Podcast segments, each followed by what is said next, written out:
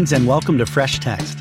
Fresh Text is a weekly podcast when a pair of Pastor scholars study a scripture passage drawn from the Revised Common Lectionary. We hope that it will be enjoyable and edifying for all, as well as equipping for pastors or teachers who are working on sermons or lessons in the upcoming weeks.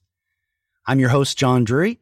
I'm spiritual engagement coordinator for Indiana Wesleyan University in Marion, Indiana. And my guest this week is Beverly Gaventa. Dr. Gaventa is a professor of New Testament, uh, recently at Baylor and formerly at Princeton Theological Seminary, and has written uh, numerous books and articles. You can check out her stuff by a quick search on Amazon by name. And she's a wonderful teacher and a scholar, especially of both Paul's letters and of Luke and Acts. And so that's why she's a fitting guest for our text this week, which is Luke chapter 1, verses 68 through 79. That's the poetic portion spoken by the character Zechariah as fitting the Advent season for the second Sunday of Advent. So make sure to subscribe if you're not already so you never miss an episode. And as you're listening, if you're enjoying the show, hit the share button on your podcast player app of choice to pass this show on to others so they may benefit as well. And lastly, if you'd like to support the show as well as receive some additional content, simply go to patreon.com slash freshtext Become one of our patron saints. Thanks for listening and enjoy this conversation with Dr. Gaventa.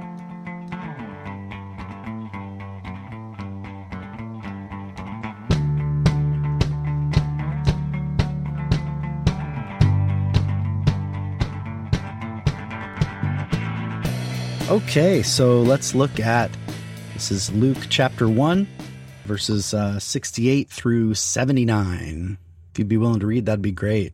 Absolutely. I'm going to read from the NRSV and I'm going to include verse 67 to give us the setting.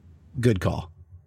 Then his father, Zechariah, was filled with the Holy Spirit and spoke this prophecy Blessed be the Lord God of Israel, for he has looked favorably on his people and redeemed them. He has raised up a mighty Savior for us in the house of his servant David, as he spoke through the mouth of his holy prophets from of old, that we would be saved from our enemies and from the hand of all who hate us. Thus he has shown the mercy promised to our ancestors and has remembered his holy covenant, the oath that he swore to our ancestor Abraham to grant us that we, being rescued from the hands of our enemies, might serve him without fear, in holiness and righteousness before him all our days. And you, child, will be called the prophet of the Most High, for you will go before the Lord to prepare his ways, to give knowledge of salvation to his people by the forgiveness of their sins by the tender mercy of our God, the dawn will, from on high will break upon us to give light to those who sit in darkness and in the shadow of death, to guide our feet into the way of peace. Beautiful. Thank you. Let us pray. Father, we give you thanks for all your good gifts to us. And we give you thanks for uh, this ancient poem, this ancient prophecy. And we ask that as we study and reflect upon this with Advent on our minds, the coming of your Son, our Savior, we ask that we would be equipped by your Spirit to open up your word and hand it on faithfully and fruitfully to others. We ask this in the name of Jesus. Amen. Amen. Yeah, so what's what's interesting here to you? What's a what's an observation you want to start out with in this poetic prophecy? What strikes you today? Well, of course it's so rich, you know, from beginning to end. But I think it's worth noticing that even before verse 68, where the poem itself starts, we have a bit of drama with Zechariah, right? Because Zechariah has already entered the story in just the first few lines of Luke's gospel, where Gabriel appears to Zechariah and tells him he's going to have a son. And Zechariah, who is old and whose wife is old and who has wanted a child but not had one, Zechariah says, Yeah, how can that be? And what happens? He is struck dumb.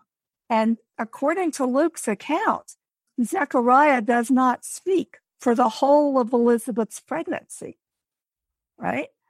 And then the baby is born and they gather for the naming of the baby. And the mother says his name is to be John. And the neighbors all say, Oh, no, you don't have any relatives by that name. And suddenly Zechariah is able to speak. And he says, His name is John. And then Zechariah is not only able to speak, but he is now filled with the Spirit and speaks prophetically. So there's been this miracle. On top of the miracle of the conception, there is this, this miracle that allows Zechariah to speak again. Yeah, and that little scene with that, the you know, the asks for a writing tablet and writes his name is John, and that's like the moment when he then can speak. And and it says that he he spoke blessing God, and then that's the opening verb of the which is probably not a total accident that it's kind of linked in some ways. You could almost insert this back into verse uh, 64 and yet it's but then you you would miss out on the the spirit filling and the prophecy language. That would that that does not appear back up in 64 so 67 is adding something right. that that helps to frame it. Yeah. But uh but that blessing and the loosening and the t- and you get the image that he's probably been using this tablet to communicate i guess for I yeah. it sort of implies that yeah. this is how he's been operating with everyone for right. Right. uh, nine and a half months so or longer because i guess he's struck dumb prior to the conception right so right? we don't know for how long yeah right right because he can't perform the oh how did I not see this? It's so obvious now. He comes out to perform the blessing and can't do it because he can't speak. I don't, I don't know if the yeah. word, the verb blessing is used, but a little bit of knowledge of Levitical practice, we would know that's what he's out to do. Uh, now I want to look. Yeah, when he did, I'm, I'm back 22. Yeah, when he did come out, he could not speak to them. And they realized he had seen a vision and he oh. kept making signs. So there, it's right. not a trying right. to use his hands, pointing. Who knows, right? Yeah. So, so, it doesn't the speak to them there. Right. Probably normally, I believe, if I'm remembering my Leviticus right, he he would come out after that and to give a blessing. Yeah, right. perhaps, yeah. Yeah. And one of the things that's that I bring to reading this is the work that Brittany Wilson did on masculinity and speech, and how one of the things that makes a man a real man in the ancient world is his ability to speak. And the fact that Zechariah is rendered incapable of speech is it, it has a little bit of being unmanned. You know, he is he is separated from power. And then of course in the middle of that, you have both Mary and Elizabeth who are speaking yeah. Okay. uh, in fact, a friend of mine used to say that Zechariah had to be shut up so that that Mary was able to speak. well, and that emasculation then kind of has a parallel in the, and correct me if I'm wrong here. And there's a vague reference to this even when he comes back and Elizabeth makes a reference to her disgrace or her shame.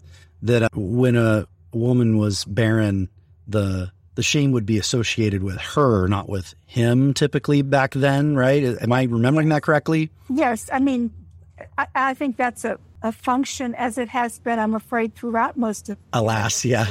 Yeah. Of assuming that it's the woman's fault if there's no child, right? So, yeah, there's something wrong with the soil, not the seed, is the right, assumption. Right. Even the language is it's built in even to Absolutely. So this is a really important event that he is now able to speak again. And her shame, as she calls it, I'm not endorsing that view, but her of course not, right? Way because now she can have a child, and her shame, at least vis-a-vis her social status, that's what's been removed. In the larger culture, yeah, yeah. So there's a reversal then in, in the sense of her his emasculation and her kind of Yeah. fruitfulness to use Right. the kind of the language Right. right. that she's kind of she's able to be to to be what it means to be a woman you know Yeah. Yeah. at least in the cultural setting to ha- be able to have this child and then he's not able to speak and perform narrowly a priestly function properly but more broadly just loses his manhood. Wow. Oh that's so that's so great. I i, I know brittany. We were in we were at school around the same time but i hadn't read her read her work but that's great. That's very helpful. Yeah so then of course okay so then that that helps you with the, the sort of narrative that last bit and, and all the things that you said any insights that that might have into the poem itself or is this more a little bit more generic kind of psaltery Uh, kinds of things Yeah, I don't think myself that the the prophecy, the poem, is necessarily reflective of Zechariah. I'm sure I get some pushback on that, or or it is some way reflective of him, except for the fact, beginning down in verse 76, that he is addressing his child, John, Mhm. but I don't think the content is necessarily tied to Zechariah. In fact, you know, an earlier generation of scholars, including my own teacher, Ray Brown, argued that these prophetic speeches in Luke 1 and 2 were, at least in part, if not in whole, pre existent. And these are the prayers he, associated with the Anawim, with the poor which makes a lot of sense of all of these all of these songs in Luke 1 and 2 yeah especially mary's song right uh, the, which has almost no sort of direct kind of messianic vibes. There's maybe a little bit more in Zechariah, although push back on me if I'm you know just this song House of Servant David, you know there's there's some Right. there's a little there's some heavy-handed Messiah stuff that you don't have in the first one. Doesn't Ray Brown suggest that there may, this may have even been it had an earlier form as a hymn to Christ or about Christ. And as it got redacted, it, I can't. I'm, I'd have to go. I'm not going to go reread "Birth of the Messiah" while we're recording here, but um, like that, it may not have been a John the Baptist thing in its early stages. You know, Well, that's, I- think that's entirely likely, but I don't know that, I don't remember. To be yeah, honest. no worries. Yeah, that's a good, good, good answer. Yeah, but yeah, that language of you know, the the visiting of the people, servant David, the might serve him without fear. I don't know if that has that's in seventy four. Does that have? Trying to remember. Does that have kind of almost cultic Oh, connotations? Right? Is that about the purification of the temple almost, or I, well, I don't think it's necessarily constrained, confined to the temple. latreuo is a very good verb for serve that often has, it has cultic overtones, but it's not simply cultic. gotcha? Uh, okay, So it would be to have, to use a word I'm not really keen on, to have allegiance. You know, it's not just that we worship this God, but that we are we are associated with with this God. We are we serve Him exclusively. yeah, and then that to to latreuo, the Lord without fear, in parallel to you know delivered from the hands of our enemies. I mean, that seems to have pretty strong. I mean, that would really make a lot of sense to a first century Jew, right? I mean, that's going Right. to really click. Right. In fact, I'm looking at the at the Greek where fearlessly seems to me to modify being delivered without fear from the hands of our enemies rather than You're right. worship God without fear. And so I, Huh. I you know, I think there's an element of of tacit acknowledgement there that we do live in fear. It's not the good kind of fear, all before God, which is good. hmm Here, it's the fear of presumably Rome. Right. Yeah. And I mean, yeah, when it's our enemies and then you talk about people and salvation of his people, that implies these enemies are alien peoples that are oppressing us. Exactly. Yeah. Exactly. That render our allegiance to God either suspect or unholy or not sure the best way to articulate it, but You know, they are a threat. I mean, one of the things we might want to talk about is the way in which this passage, along with many, many others in, in Luke, expands our understanding of what it is to talk about salvation, right? And maybe not just expands, but really challenges. Because I don't know about you, but the, the Christian world I grew up in understood salvation to be my relationship to God, not just here, but primarily hereafter. And I think already we see here that Luke's understanding of salvation is far larger than that. It doesn't exclude a relationship to God, but it includes redemption, rescue that is very specific and very concrete. Later in the gospel, and this is true of the other gospels as well, the language, the verb save is used with respect to healing. yeah. So it's not just me and my spirit. It's me and my my whole person and our, our people together and our people together in the face of that which threatens us. Yeah, no, that's really powerful. Let's let's take a quick break and come back and explore that a little more.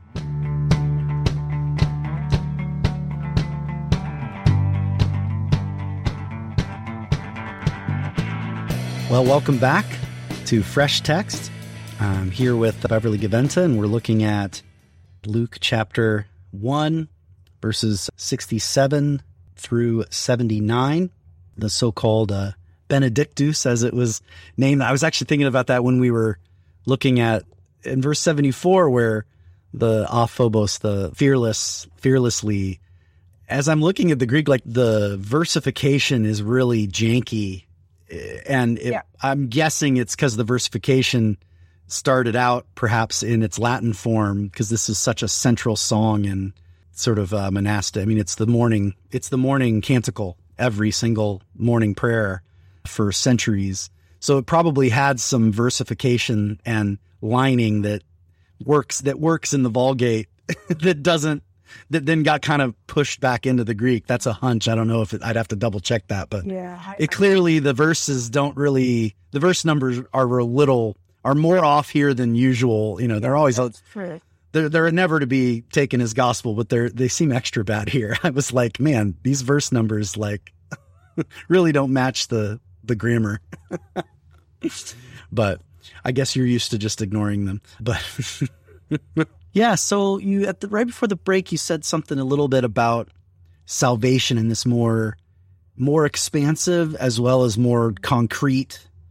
I think you said in terms of salvation and and that seems to be linked with we already talked about the Romans, we've talked about Israel and the kind of the just the just the Jewishness, the Anawim, the the poor in and around Jerusalem, which were a big part of the early Christian community as far as we can tell. At least there's some signs of that, that some of those were probably connected to that early Christian movement. So yeah, let's talk about what is this kind of deeply Jewish understanding of salvation that comes out in this text. Yeah. Well, it it is uh, the whole text is deeply Jewish. Yeah. You know? I mean, it is composed largely of bits and pieces of scripture. And anyone who has a reference Bible can look in the margins and just see how dense are the allusions here. It's as if I wanted to tell you a story about the founding of a college, and I took every line out of Shakespeare.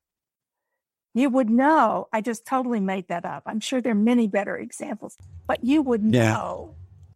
But let's take another example. How about if I wanted to tell you about Alexander Hamilton and I cast it all up in hip hop?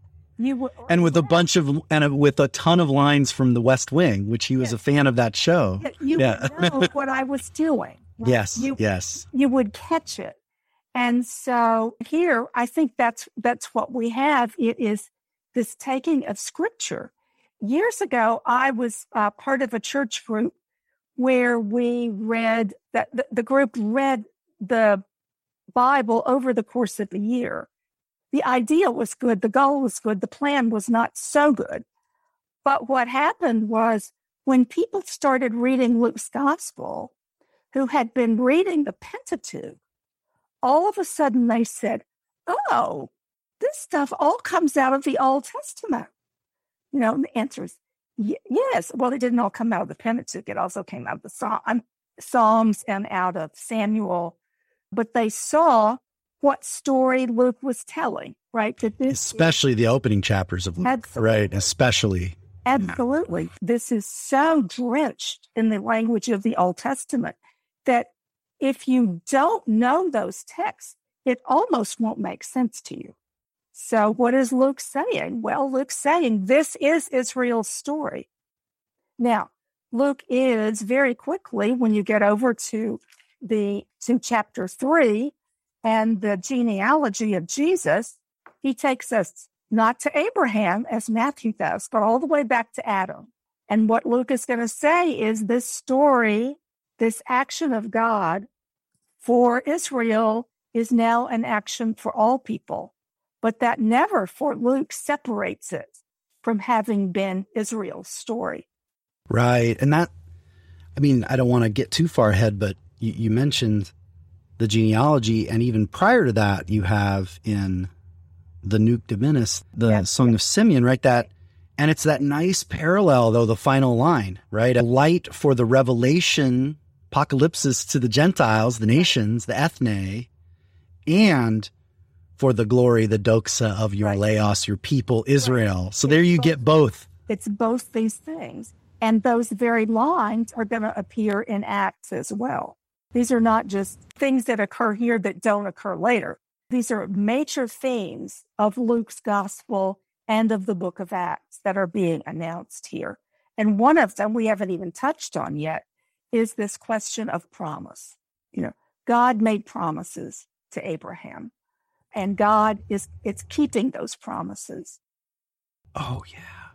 And then that kind of that that's one of those few I mean, obviously, there's resonances between the Magnificat and this Mary's song and Zechariah's song, but that's one that's almost a, sort of the same, almost the same language, right? Right. Because the way that Mary's right. song ends, he's right. helped, and interestingly, that's where it kind of ends, and then he has helped his servant Israel in remembrance of his mercy as he spoke to our fathers, to Abraham and his offspring forever. And we're here we get the oath or the promise. What's what's seven? Yeah, it's oath, which is an interesting word. Yeah. The oath he swore to our father Abraham as that deep as that that this is the fulfillment, the confirmation, the extension, the the execution of something he swore that he would do. Right. right? Now, as the story goes along, of course, we find out that the way this set of promises is fulfilled may not be what people thought was going to happen, right? And I think that's, you know, that that is sometimes taken up as, well, the Jews just didn't get it. But of course, nobody gets it, right? Right. I mean, it, it's not a matter of Jews didn't understand what the promise was. When you get into the book of Acts, the apostles don't understand what the promise was either. The church doesn't always understand what the promise is. Everybody's always catching up to the right. what the promise actually looks like. Exactly. Well, one way of thinking about the Lucan story is that everybody's playing catch up with the Spirit. Right? well, that that's a nice phrase, actually. Even back to the opening of this, where Zechariah. I mean, you could say that's that that's a that's as a caption for the whole book of Luke. That's a great caption just for Zechariah's narrative arc too, right? Where he's he doesn't get what's going on, resists, is kind of struck dumb, and now he's kind of having a moment of catch up. Right. Ah, I like that that catching up. Yeah. yeah. And if it's a catching up with the spirit, that also kind of helps with how something like this, which except for except for maybe verse 76, the you child will be called. If you take that out, it doesn't immediately register in my ears as a prophecy. It kind of sounds present tense, like this thing happened. But when I think of catching up with the Spirit, the language of prophecy actually really fits that paradigm, right? I mean, that prophecy is sort of, I don't know, uh, it suggests a kind of movement into the future. But if it's kind of like, well, if we're just catching up and the Holy Spirit's already there, something can be already fulfilled and yet not at the same time, right? Yeah, I mean, some people have had have really been bothered by the fact that so much of what Zechariah says, what what Mary says, particularly with Zechariah, is cast in the past tense, as if it's already happened. Hmm. And there are uh, scholars who have said Zechariah is not a reliable character. I think that's a little that's a little modern, right? I don't think Luke would un- is understanding Zechariah as an unreliable character, but I do think what you get here is this notion. It's a kind of, uh, to use a technical term, it's, it's kind of inceptive or ingressive aorist. It begins now. Ah, okay. So that's helpful. God, God did this, what God did is in relationship to Jesus, in relationship to John. And these things fulfill those promises. And integral with that is the fulfillment of all those larger promises. And wouldn't you have the same parallel with the quotation of Joel in Acts 2, yes. right? Where these things are like, okay, yeah, I mean, there's the sons and daughters are prophesying, but I'm not so sure about the moon and the you know what I mean? Like the, and again, sometimes people get caught on that and they say, oh, well, that's a metaphor. But like going and slicing what's literal and what's metaphor, I don't think is always very helpful. It, the, this notion of a uh, prophetic events that have already begun and yet are still unfolding, that seems to f- just fit. Well, it's also, you know, we get caught up with prophecy as future telling. It's also telling what's going on. It's announcing right. this is what God is doing again, apocalypsis, right? A revelation right. of what's hidden, right. making what's hidden revealed. And much of what's hidden is the future, but that's not the only thing. the past is also being what what the past really meant, what was really going on back then is also can be revealed. Yeah. Okay, that's helpful. So just like we need a bigger sense of prophecy and a more Jewish and concrete sense of salvation, these kind of these all go together, right? You're just constantly expanding our minds. Luke. As is, yes, Luke, right.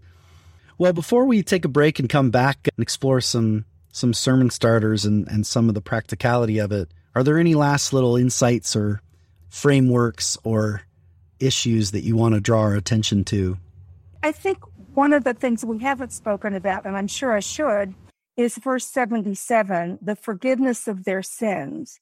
Yeah. This is something that, of course, is associated with John. And that's what he will do is to preach forgiveness of sins. It's also, of course, a major Lucan theme in the book of Acts that part of what Jesus brings is repentance and forgiveness. And I, I do like to point out that this is not universally what the New Testament talks about.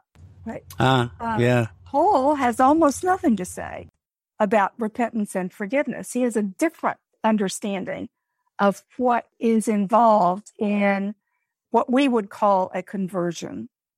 So now I don't know if this is parallel or just an extension in terms of the, the structure of the line, but in verse 77, that phrase to give knowledge or to make known salvation to his people in the forgiveness of sins. So like salvation clearly is inclusive of forgiveness there. I'm just kind of curious about how you'd kind of splice out right. that I, sentence. It's an interesting sentence, the way it's structured.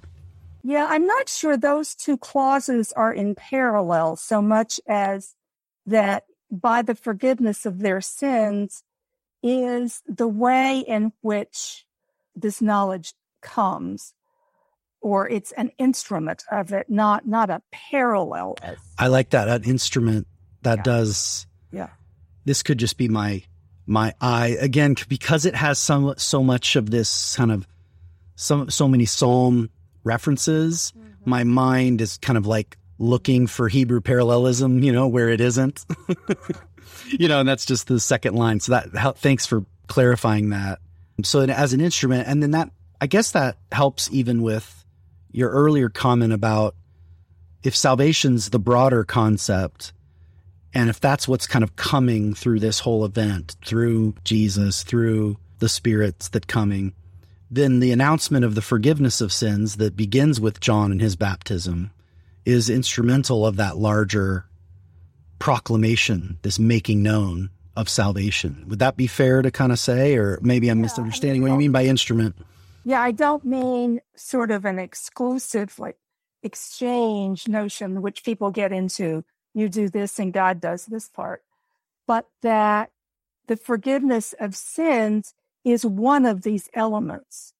And then notice that in verse 78, the very next thing is by means of, it's so hard to translate this. It's the, the splanchna, yeah. Yeah, the tender mercies of our God. You know, well, that's a really nice way to put it, but it's it's really God's bowels. You know, it's God's investment is such that it really it, there's this very graphic physical sense of God's presence and God's visitation.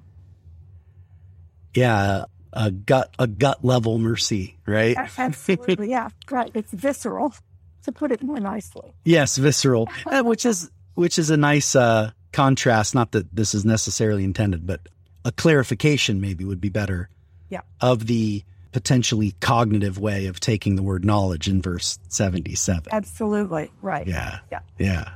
This is an embodied, experienced thing on on all sides. Yeah. Yeah. Oh, that's great. Hey, well, let's take a quick break and then come back and explore some sermon starters.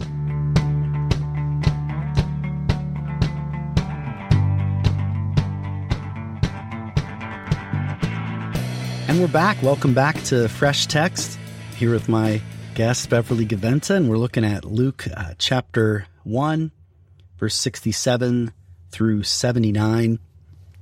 Now, this this will be just for fun. I'll read the text again just to have it in front of us. But this is maybe this is a an inferior translation in some manners, but this is the way the the Benedictus, as it's called, appears in the Book of Common Prayer the Anglican prayer book that I use for my own personal praying of the office. And so I thought it'd just be fun to use that as a jumping yes, off point oh, here. Beautiful. I'd be happy to do that. Yeah. Yeah. So here goes.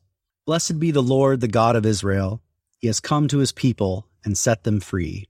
He has raised up for us a mighty Savior, born of the house of his servant David. Through his holy prophets, he promised of old that he would save us from our enemies, from the hands of all who hate us he promised to show mercy to our fathers and to remember his holy covenant. This was the oath he swore to our father Abraham to set us free from the hands of our enemies, free to worship him without fear, holy and righteous in his sight all the days of our life. You, my child, shall be called prophet of the Most High, for you will go before the Lord to prepare his way, to give his people knowledge of salvation by the forgiveness of their sins in the tender compassion of our God, the dawn from on high shall break upon us, to shine on those who dwell in darkness and the shadow of death, and to guide our feet into the way of peace. Glory to the Father, and to the Son, and to the Holy Spirit, as it was in the beginning, is now, and ever shall be. Amen. Amen. Yeah, so as we've been kind of turning into these more poetic texts, I've been wondering what this third segment's going to look like this year and wondering, okay, well, how do we preach these texts, but also how do we pray them? How do we live them? I don't want to get too stuck on the whole sermon starter framework. I mean, that's the my default yeah. for this last segment, yeah. but but it can go any direction you'd like it to go. H- how would you want to draw on this text in the the teaching and preaching and worship life of the church? What advice would you have, or insights you'd like to share or suggestions? Well, one of the things that caught my ear as you were reading from the Book of Common Prayer is what I think is the better translation of verse 68. He has the Lord God, the God of Israel has come to his people. Is that what you said? Mm, I don't know. I'll, I'll check. Has visited his people. It's so funny. I could, I, I literally, uh, I chant this, I chant it every day. So I know it. But if you ask me like a particular line, I won't know Yeah. it, you know, cause I know it in context. If it's set at theme, I, I shouldn't have put it away. oh, I got it. Give me just one second. I think that's probably right. Has visited or has come to. It's come to. Yeah, and Yeah. I, I, I think that's one of that's one of the things I meant to say earlier. I like that because when we get this looked favorably on, there's something that's a lot rather distant about that. And I think this language of come to is it. I don't want to press it so far as to say, aha, Sure. there's incarnation here. But I do think there's a sense that, that God is on the scene. God is on the scene here. And And this word is related. It, it- this is in the same word family as the word for episcopacy, oversight. Right. which has to, which in its or everyday meaning has to do with like someone coming and visiting and checking Right, things out. right. It's not a, it's like an inspector more than sending orders from a distance. It's a yeah, there's inspector's too harsh, but you know what I mean? yeah, there's involvement here. Right. involvement. Uh, yeah.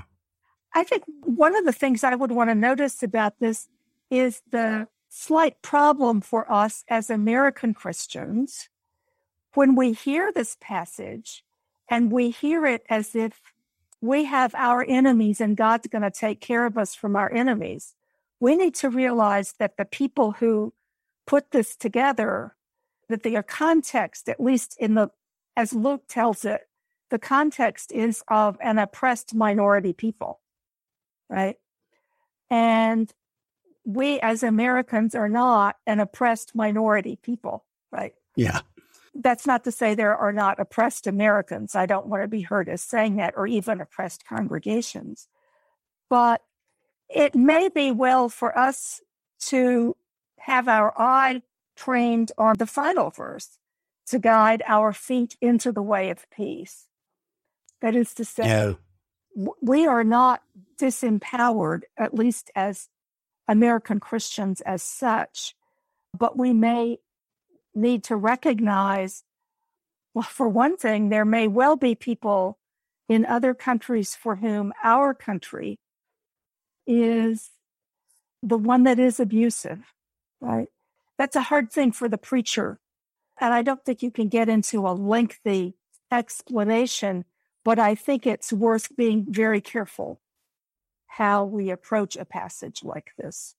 Well, parallels what you were mentioning earlier about remembering that for almost all modern Christians, we're the Gentiles, not Israel, Right. right? Right. And so then, and you could do that, you could do a little of that work to help get into it. And then the extension of that insight is that that means we're more likely to be identified with those nations, those oppressing nations, than we are the poor who are under the boot of Right. those nations, Well- at least for us in our context, to Right, just be yeah. able to name that and to acknowledge that. But then to say, like you say, verse, and it actually all of 79, you could say, because even the giving light of those in darkness could have two sides, right? That could have those who are in those dark places and need light cast, but then also those who in ignorance, willful or not, are either perpetuating or at least complicit in the oppression of others. Exactly. So, so, so God, we're asking God that we're prophesying and so also praying for an awakening of being illumined to see. Mhm. Yeah, I think that's I think that's a really nice way to put it. I also think for thinking about ways of preaching this, this might be a very good time for expanding our understanding of what the advent of salvation means. Ah, That it's more than, not other than, but more than my personal relationship to God. To go back to something I was saying at the beginning, that it can be this very political salvation, redemption, that it also can be quite physical in terms of health, that there's no limit set on what salvation means. And if we think there is, then we have, in effect, reduced God, you know, to the dispenser of our own little spiritual security, right? We've made this all about just me and my feeling good. When everything in Luke Acts, especially these early chapters, says, hey, this is a really big story. Yeah, we're And- getting caught up in something larger that has a deep history, has an expansive future, and Exactly. concerns all the nations and our relations with one another. Right, Yeah. right. And, you know, the very next line, the very next scene in this gospel is the birth of Jesus, where you get this wonderful juxtaposition of Caesar, who is purportedly in charge of the world, you know, And where where is Jesus born? Nowhere. You know, so you get all of these. and who visits them? Shepherds. Yeah, Well, Nobody's. Name Yeah. nameless. You get this story that has no. It, it is not a story that can be confined. I think that's the way I would put it. Yeah, and I don't know if it ever occurred to me till you just said that how the that that that inversion that that ironic contrast of Luke 2 which is often commented on is kind of already foreshadowed here in this poem. So this is a kind of you know the that this little nation is actually you know the one that God has chosen and is transforming the whole world through them, right? I mean you get a you get a little microcosm of the whole ironic inversion that is the good news that the whole the whole two volume work of Luke Acts is going to then narrate. But Well, even, it gets even better when you get over to chapter three, and Luke gives us this this list of who is in charge of what. You know, the Emperor Tiberius, Pontius Pilate, his brother, blah blah blah. But what the word of God came to John, son of Zebedee, in the wilderness. So the word yeah, is not coming to any of the people who are in power. It's coming to nobody in the middle of nowhere. that's so great, and that's another narrative connection back even to this because I, I, as far as I can recall, that's the last reference to Zechariah in the rest of the book of Luke, right? When John's, so it's John, son of Zechariah. Yeah, I, I, maybe. he kind of these characters fall out after that, you know. Well, Luke does that with his characters a lot. They play a role and then they step off their stage. Yeah. And it's a baptism of repentance for the forgiveness of sins. Exact same phrasing Right. from the poem. I think all of that is great. And I would just say, all our listeners, just run with that and take that advice very seriously. I had one little thought that I just wanted to share with our listeners and hear your thoughts about. It, it occurred to me once, and who knows, maybe I heard this and I'm stealing it. If so, I apologize to whoever's the source is, but there are four Sundays of Advent, and there are four varied, they vary in great length, but there are four little poems in the opening chapters of Luke. And I feel like you could actually do a nice little Advent sermon, taking those as the central text, you know, especially if you have any house musicians to have them set those to music and really build them into the worship service and then you could preach on the, the the narrative material around it you know and or the text itself but i don't know how that strikes you is that stuff like that just kind of too cute and when you're when you see it in action because obviously it does a little violence to the narrative structure of the opening two chapters but but they are spread out pretty evenly you know Yeah. through the infancy narratives Yeah, I think if you did it and paid close attention to how these how these poetic pieces are related to what surrounds them, then you could you could do something really interesting with it. Yeah. Okay. Yeah, that's good advice. Well, speaking of advice, then, so when you hear sermons on poetry, which doesn't always work, do you have any just just before we wrap up today advice for our listeners about even if it's just things to avoid or vistas to explore? I, don't know. You, you know, it's tricky. It's it's not the easiest thing we hear a lot of sermons on narratives. We hear a lot of sermons on on like an argument like that would be presented in an epistle. We all have our do's and don'ts about what works there, but poetry's hard to it's just really hard to preach on, you know?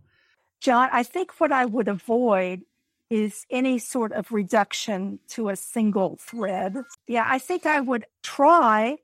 It's easier in some places than in others to see how the poem moves us forward. I'm thinking about this in terms of the Psalms as well. Where does it go? What is its direction? What, what response does it want from us? And I, I think this one, you know, wants us to stand up with, with Zechariah and bless God. You know, I, I think yeah. there's a reason why liturgically it's become so powerful is because it does elicit that praise of God.